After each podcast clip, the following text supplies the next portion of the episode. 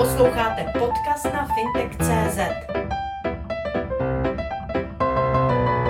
Nabízí se tady jedno aktuální téma, kdy banky a poradci jdou tak trošku proti sobě a to je boom nových hypoték, ale zejména refinancování. Jak vy na to koukáte? Banky si velice hlasitě stěžují, dokonce již i podnikají kroky ke změnám, aby mohli spoplatnit vlastně refinancování, které mnohé klienty nyní vychází velice levně, ale na druhé straně poradci z toho profitují. Uh, no a to je právě nepo, nedorozumění. No. My tady vlastně vůbec nemáme střed jako s bankami, uh, naopak uh, vlastně my máme úplně stejný názor jako banky v tomto, uh, že vlastně ta stávající, uh, použiju slovo bordel na tom trhu, uh, je, je problém i pro všechny. Samozřejmě my můžeme si říct, že nám to generuje nějaký biznis, ale my vlastně nechceme tenhle ten typ biznesu, právě protože poškozuje vlastně i naše partnery, a, a, a dneska největší problém toho trhu je právě to, že nejsou daná pravidla. Že není jasně dáno, co jsou, nebo tak Česká banka říká, že jsou jasně daný ty uznatelné náklady, které to jsou. My si vlastně souhlasíme s některými bankama, že jsou vlastně velmi nízké ty náklady, zároveň nesouhlasíme s některými bankama, které to dávají jako extrémně vysoko. Takže problém je, že tam nejsou stanovené pravidla hry jednoznačně. Uh, politici už do toho šáhnout vlastně nechtějí. My nechceme, ani si nemůžeme dovolit říct, tak pojďme teďka refinancovat prostě banky, protože by to nebylo fér k ním. Oni nám to vrátili potom někde jinde. Oni nám to vrátí na dlouhodobých provizích, vrátí nám to na stodno obdobích, vrátí nám to prostě, eh, v, samozřejmě vrátí to jako v nějakým třeba produktu nebo procesu a ten vztah je prostě partnerský. A pokud, eh, pokud dneska eh, ten stav je takový, že banky vlastně a klienti uzavře nějakou dobu fixace, a má mít možnost to teda eh, refinancovat kdykoliv dřív, tak ta banka o tom musí vědět, že tu možnost má, musí vědět za jaký nákladu a podle toho nastavit ten produkt. My si myslím, že to není vlastně jako úplně správně a fair vlastně eh, i pro tu banku, která počítá s nějakým, nějakým horizontem, na to si nastaví produkty, na to si nastaví samozřejmě profitabilitu. eh, a teď najednou teda někdo přijde a řekne, může to refinancovat, ale už neřekne vlastně pořádně za jakých podmínek. Takže ČNB řekne, že ty uznatelné náklady jsou takovýto, a některé banky řeknou, tak to je 800 korun a některé řeknou, že to je 200 tisíc. A to je, to, to je prostě hrozně špatně. A jak říkám, je to špatně, ve chvíli, kdy by bylo jasně dáno, že to je 800 korun, tak tomu se samozřejmě v tu chvíli musí ale jako přizpůsobit ten produkt. A pokud ten produkt je přizpůsobený na 200 tisíc nebo na garanci těch pěti let nebo tří let, prostě tu dobu fixace, tak, tak prostě nemůže počítat s 800 korunama kdykoliv vlastně refinancování. A ano, můžeme si na první pohled říct, že pro poradce je to skvělý biznis, ale já vždycky říkám, že refinancování uh, v době mimo fixaci, tak není skvělý biznis, je velmi rizikový biznis. Uh, ano, klienti ho chtějí, my ho dneska vlastně poskytovat musíme, protože jsou sazby tak nízko, jak jsou, tak, uh, tak se vlastně nedá nic dělat. Nám druhou stranu líbí se mě třeba teďka přístup České spořitelny a samozřejmě i dalších bank, které už si toto uvědomují a u klientů, kde ten rozdíl mezi stávající úrokovou sazbou a Eh, nebo s, s tou domluvenou úrokovou sazbou s klientem a aktuálníma sazbou na trhu je tak velký, že sami nabízí těm klientům snížení úrokových sazeb v době fixace, aby oni nepřišli a zároveň, aby prostě zohlednili to, že cena těch peněz dneska někde jinde. A to bych jako očekával. Já vás, takže takže jako myslím, že myslím, že všechny poradenské firmy si dneska moc dobře uvědomují, že stavět dlouhodobý biznes na refinancování není zdravý pro ten trh a nakonec ho zaplatí i ty poradci. Takže vlastně nikdo z nás do toho nejde na tvrdo.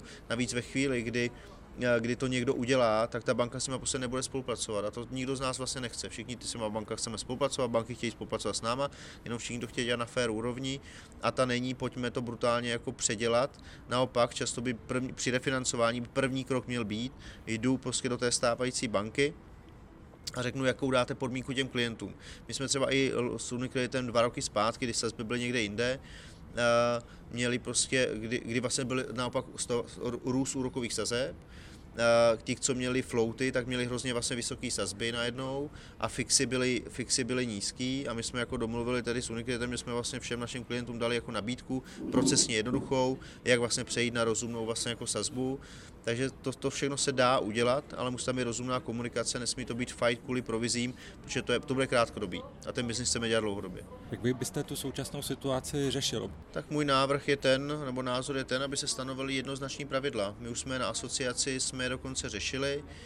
přišli nám OK a řekli jsme si, že vlastně bankovní asociaci v tom, při tom stavu podpoříme, teď nevím, jestli to bylo 1%, prostě bylo, bylo dáno tím, že se stanoví pravidla. A nám je jedno, jestli ty pravidla stanoví na úrovni České národní banky nějakým nařízením nebo na úrovni vlastně jako zákona, v tom to ČNB říká, já nejsem národní banka, abych tomu rozuměl na to i dobře, ale říká, že vlastně oni nestanovují samozřejmě ty zákony, nestanovují ty pravidla, takže toto musí stanovit vlastně jako zákon a ČNB pouze vykládá ten zákon.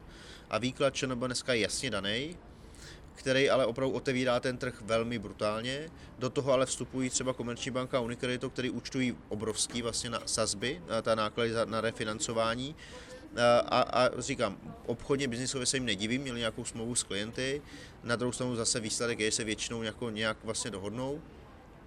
A, takže moje řešení je stanovit jedno, jednoznačné pravidla za rozumných nákladů, což je někde mezi stávajícím stavem 800 korun a 200 tisíc při nějaké vyšší hypotéky, což může být klidně někde kolem toho procenta, který by to stálo, tak aby vlastně k tomu musel mít sakra velký důvod to vlastně udělat. Pokud by k žádném změně nedošlo, pokud by ta pravidla nebyla nastavená, tak jak vidíte vývoj toho trhu, který už teď zažívá velký nárůst refinancovaných hypoték? Já si myslím, že, eh, že to, co se samozřejmě stane, tak bude ještě ovlivněno tím, jak rychle dojde k, k vyřešení toho sporu mezi Národní bankou a předpokládám komerční bankou nebo Unikreditem, který určitě běží. No, myslíme si, že běží, nemáme samozřejmě o tom žádný podklad, ale běží tam a samozřejmě je to v, v oblasti utajení, takže nebo mlčenlivosti, takže, o tom, takže záleží na tom, kdy tohle skončí, protože pokud to skončí tak, jak si myslím, to znamená, že Národní banka Eh, napaří pokutu za, za toto jednání.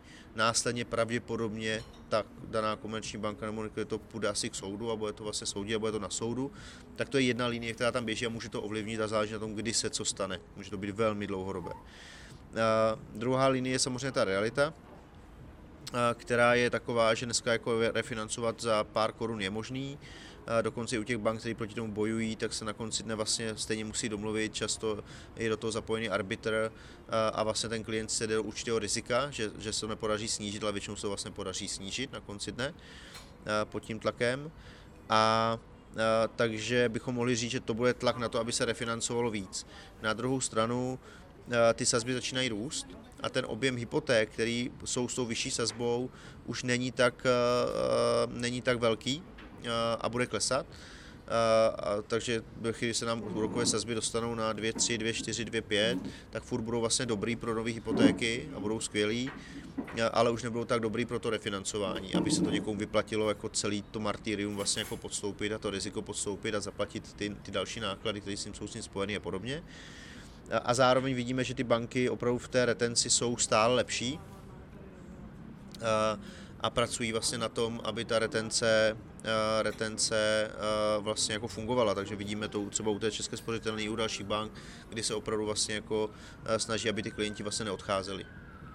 Čím si vysvětlujete tak rozdílný přístup bank, že na trhu většina bank tedy dodržuje výklad České národní banky ve věci refinancování a jsou tu dvě banky, Komerční banka a Unicredit Bank, které jaksi jdou proti tomuto výkladu. Otázka, jestli tedy proti němu jdou, ale každopádně se chovají úplně jinak než ty ostatní. Oni jdou proti tomu výkladu, to jednoznačně, tam to není jako sporu, že prostě oni na to mají jiný názor, oni mají jiný právní výklad, na jiný právní výklad prostě mají nárok, to jako jejich právo mít jiný, eh, jiný, jiný názor, eh, jiný výklad toho, eh, toho zákona, který vlastně toto, toto řeší.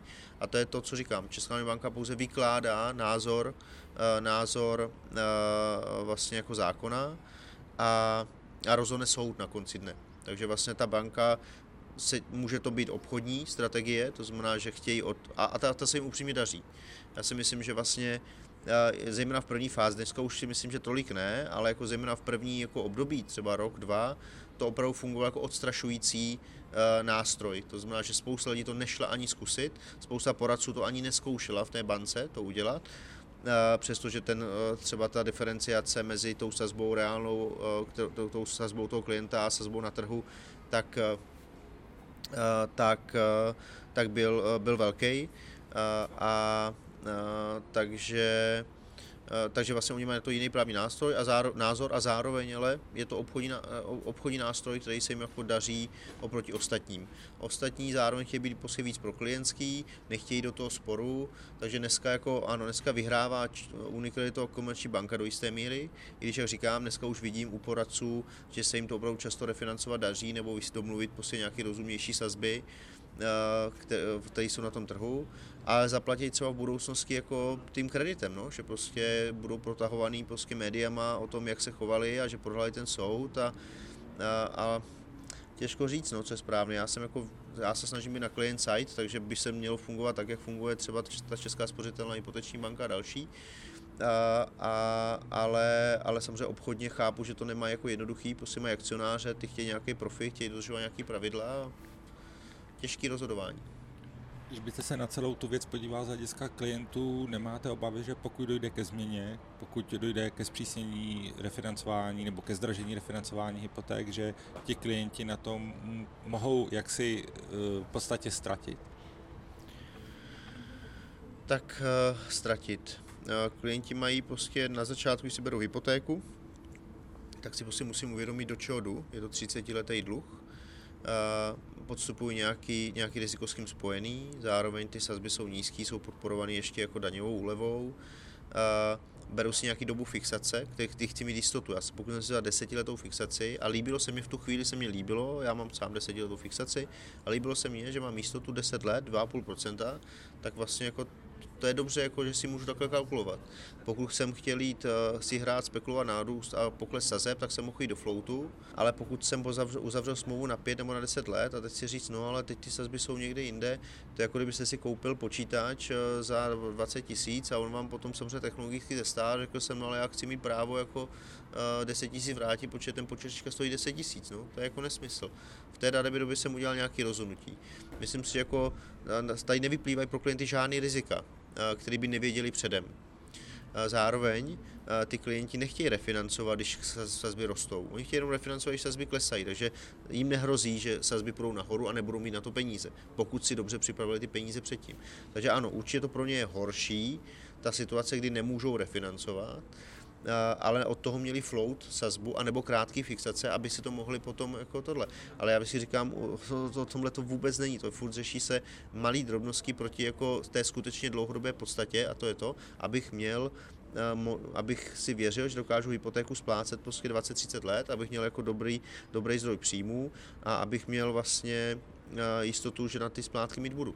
A to je podstatnější než to, jestli jako budu spekulovat, že mám 2,5 nebo 2,3, 2,2, 2,1, 2, to už je vlastně hra na úkor někoho. No, mě, mě to neublíží. Pokud se bavíme o tom, že v tuto chvíli jsou vlastně rozvolněná pravidla na trhu z hypoték, jak se to, pokud to lze zodpovědět, jak se to projevuje do konkrétních čísel u refinancování třeba ve, ve vaší skupině, anebo u konkrétních čísel ve vztahu mezi konkurence mezi jednotlivými bankami?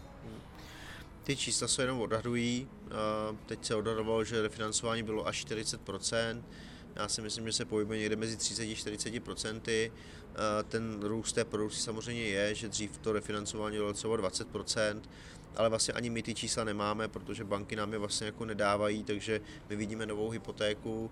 Na našich stávajících klientech je to málo, jo, že by jako naši poradci našich klientů sami refinancovali, tak je to jako výrazně menší procento než to, kolik refinancují celkově, že mají nového klienta, udělají mu tu službu, včetně toho refinancování. Já si furt myslím, že nejlepší bylo samozřejmě řešit to dlouhodobou provizí. To znamená neřešit to tím, že na začátku se dá provize 1,5, 1,6, ale dá se prostě provize dlouhodobě 0,3, 0,4 a sklesající, když klient splácí a, je to jako společná motivace. No. To, to by bylo taky mimochodem jedno z řešení. Poslední otázka, zřejmě tedy k vaší nové bance, kdy myslíte, že ji otevřete? Furt věřím, že ji dokážeme otevřít vlastně druhý kvartál a, příští roku. Myslím si, že je vlastně slušná pravděpodobnost i to, že se otevře na začátku prvního kvartálu, na, zač- na, konci, na, na konci prvního kvartálu, na začátku druhého kvartálu když se bude něco táhnout, tak do konce, do konce druhého kvartálu by mělo být otevřeno. Které produkty bude nabízet skupina Partners v rámci své banky? A které další produkty bude brát od jiných bank jako Partners bude brát produkty stále od všech. Partners banka se stane novým partnerem a základní produkt, na který se soustředíme, je platební styk, to znamená eh, denní bankovnictví. Eh, základní produkt je vlastně samotná aplikace a to, co ta aplikace bude umět eh, ve spojitosti bankovnictví a poradenství, a což znamená prostě účty, různé typy virtuálních účtů. Budeme velmi jako mít několik zajímavých fintechových nástrojů, Eh, v oblasti karet i účtů a všechno to bude spojeno vlastně jako s tvorbou kapitálu, eh, s nezadlužováním se, eh, s zbohatnutím a, a s těmi věcmi, co vlastně jako máme dneska ve filozofii, takže to je primárně jako ty účty, karty, určitě se budeme soustředit na rodiny, Určitě potom budeme mít nějaký úvěrový produkty, ale zase jenom jako doplňkově, protože ta banka samozřejmě dneska děláme 25-30 miliard hypoték za rok, takže možná i uděláme nějaký typ hypotéky, ale bude to velmi úzký segment, například pro IČO nebo pro nějaký segment, který vidíme, že málo pokryt, nějaký niž, který vidíme na tom trhu a zase zaměřený na naše klienty. V, asi budeme mít i nějaký consumer loan, ale spíš jako spotřebitelský úvěr, alebo je spíš zaměřený třeba na dofinancovávání nebo vybavení, vždycky budou účelový a zase jako relativně malý niž na tom trhu, abychom se to učili. Sledujte fintech.cz